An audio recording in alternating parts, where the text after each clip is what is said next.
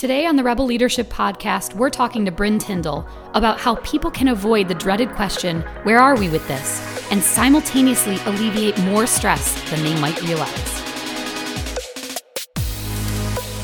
So the other day, I walk in the room that you always sit in, and you looked like you were going to crack with all of the amount of stuff that was on our plate that day. There was just an exorbitant amount of things that were happening in this one day. And it was the end of the day, and it's like 4:30 and It's the beginning of the day. it's the beginning of the day, that's true.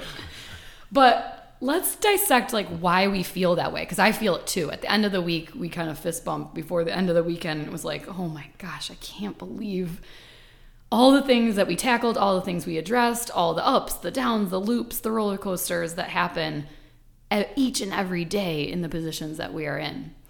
Um, talk to me about like why you think that feels that way. Well, the pressure is real, and, the pressure, especially in, in these times, is is accelerating. The expectation is accelerating because in many cases you're, you're dealing with I don't want to say life or death, but you're dealing with survival um, in many cases now that didn't exist. And when you think about the the sheer number of details that go into every type of project and and the fact that you know we're relying on so many teammates critical mm-hmm. information at critical junctures in the process can literally make or break the dynamic of the relationship with the customer. And un- unlike any other time right now people are absolutely relying on our counsel and and they're they're they're literally hanging sort of by their phones, if you will, waiting for us to get back to them. Yeah, the expectations of speed and the yeah. quality of the response in that speed is is crazy high. Yeah. yeah.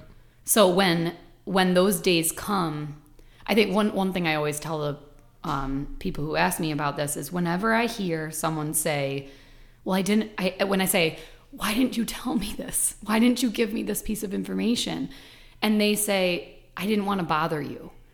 It's like I, I just like stop the presses. I just instantly say back to them, it is not bothering me. I promise you, because what people don't understand until you're in a position where there's so many people reporting up through you or you're relying on them for all that information that whatever is on their to-do list is on yours until it's done done done done done right, right? and and that is quite literally what my to-do list looks like is I never check it off until it's complete. It's the full circle communication is complete. And I know you're the same because yeah. the amount of um, of activities and clients and relationships and processes and projects and all the complexity of all that magnitude is on your plate just as much as it's on yeah. each person's plate.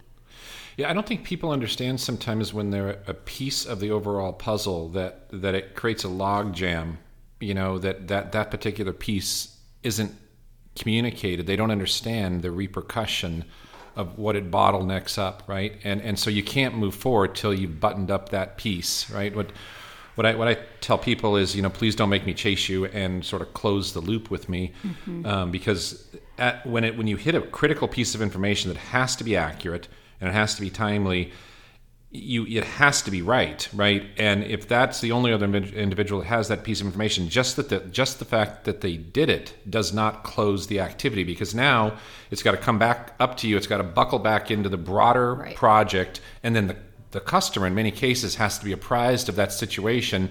This part of the project is done now we're ready to proceed to the next step. Right and, it's this constant ping pong ball yeah, back and yeah, forth. yeah, right and you turn you turned your computer to me the other day when someone proactively gave you an update and I could see the sigh of relief, but that people don't see that because they don't sit with you in those, you know, minute moments. Yeah. But that proactive, like, hey, here's where we are with that. I just want to catch you up, keep you in the loop. The feeling of de stress that it gives you back on that one piece when we have 300 active accounts times all of those projects and all of that complexity, like, that is a huge deal of that good frequent communication. Yeah, if you just think about the pure time associated with tracking somebody down and saying, "Did you do this?" which people hate anyway. By the way, they hate the "Is it done?" and "Did you do this?" Yeah, well, we always get on you about yeah. your Brynisms, like, like where are we with that? But I, I found myself doing that this morning. I woke up at five, and my first instinct was I need to email all these people. So now you're seeing all of my where are we with that? Sorry, everybody. Yeah. Um, but it's like I just think about it when I first wake up. It's like, oh, I forgot to talk to them yesterday, or it's on my to do list and I didn't add it yet. So I'm emailing myself, ask this person about this thing constantly now that I'm touching more pieces of the business. Yeah, you know, I was thinking about the other, you know, the we did the um, role reversal a couple Fridays ago, and being able to see uh, situations through the other's viewpoint, and and I, I can I always ask people when they find me pressing them for this, if we reverse the roles. And you were sitting here waiting for this information. How would you want me to treat it, right? If they can look at it through that lens, say, wait a second, there's a broader implication to this, and actually it is no fun to have to go chase me down for this right, Right. Um, that m- maybe they can see it in the eyes of you know when you're sitting at sort of this this seat right Right. And I feel like um, one thing I've learned from you too is that I used to be like a long diatribe emailer um, before the position I have. And and there was just so much context that I was baking into it because I felt like people needed to know all the rationale and all this stuff. And you've you've gotten I've been inspired by the way that you don't bury the lead. You lead you start with the end. You you actually say that all the time. Let me hmm. start with the end. And and that gets people to update faster. And it's like if you want all the color commentary, no problem. I have that. But right now, all I need to know is this nugget of information because when there's this this tons and tons of connected threads to all facets of the business, you really only need that one soundbite of here's where are we with that, right? Here's where we are.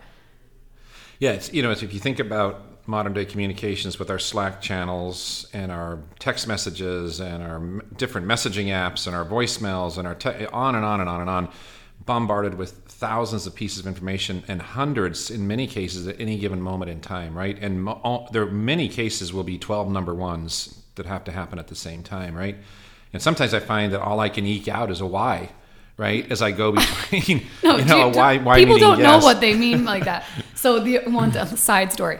One day I get a I ask Bryn like a pretty loaded question through text, and what I get back is just the letter Y. And so I turned to my husband and I said, "Would you take this letter Y as yes or Y? W H Y?" And he had no idea how to interpret it. So now our joke is about why because that's that's literally all the time you had Yeah. to respond to me was just the letter Y. And I never realized until now, being the president of the agency, why that time it, it's so critical, even just eking out a word, which is why your your common phrase is okay.